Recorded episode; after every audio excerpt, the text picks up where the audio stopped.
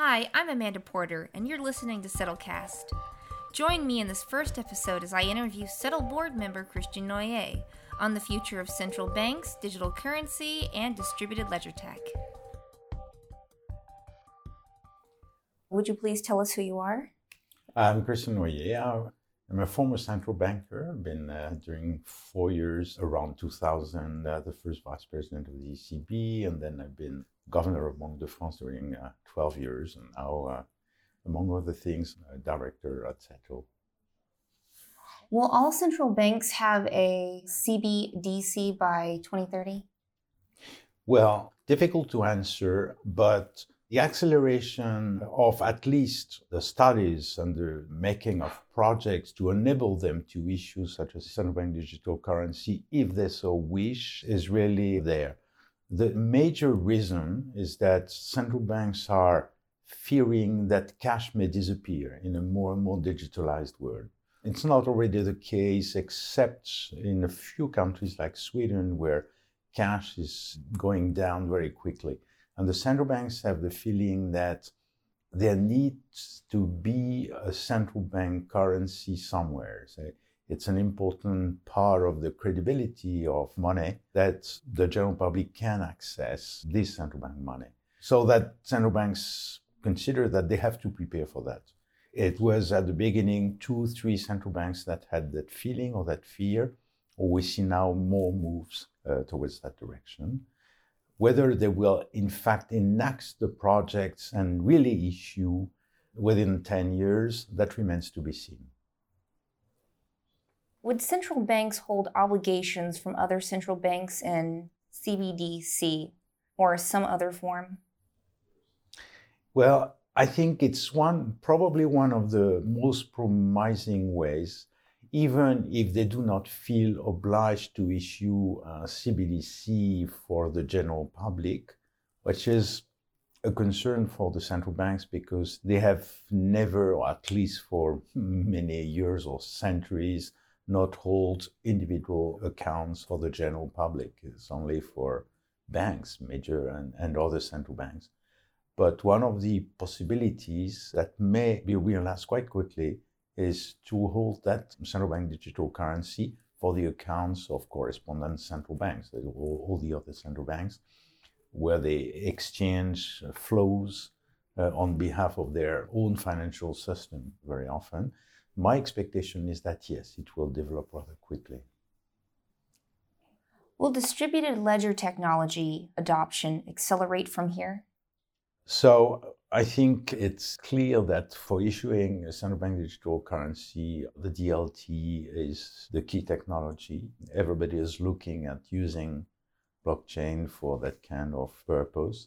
It's all the more evident when we're talking of wholesale payments between central banks, as was just mentioned, or with commercial banks, because the number of participants is limited. Everybody is regulated, so there is a full confidence between the actors, and then technically there is no better solution. Where in the world do you think the early uptake of financial technology will be the strongest? So far, we have seen a few central banks or financial communities that were especially interested by that. Speaking of central banks, we had 1 or 2 in Asia, especially Singapore, Hong Kong, those financial places, which, are trying to be at the frontier of technology in general. And that's true in that domain too. In America, probably Bank of Canada was the quickest. In Europe, there were some banks that took the lead, like the Bank of Sweden, or the Bank of Denmark, because they felt the fear of losing cash, precisely.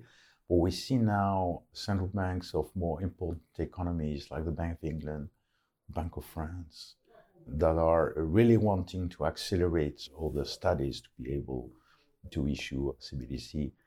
And more generally, in the last few months, what I've seen is a general interest of all the central bank community, which means that it could become something much more global than only a few pioneers moving ahead.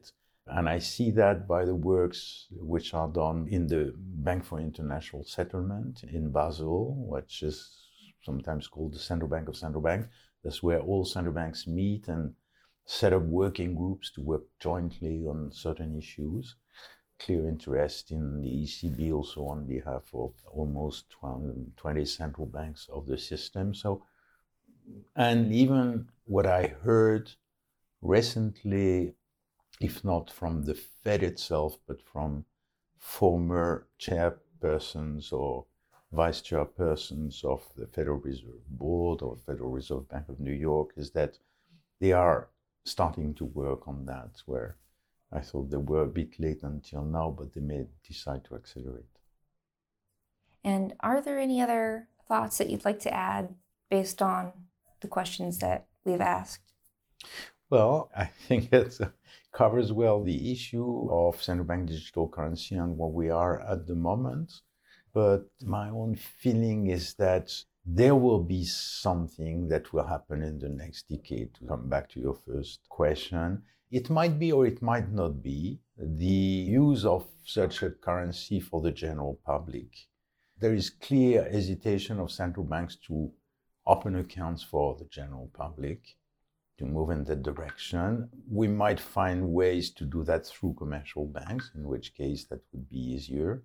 But I'm almost certain that something will happen relatively soon in between central banks and commercial banks for all those intra-banking system relationship, because using the new technologies would be a huge progress in terms of efficiency and cost, and there will be a request by everybody in the world for quicker payments, safer settlements, and that may be a game changer.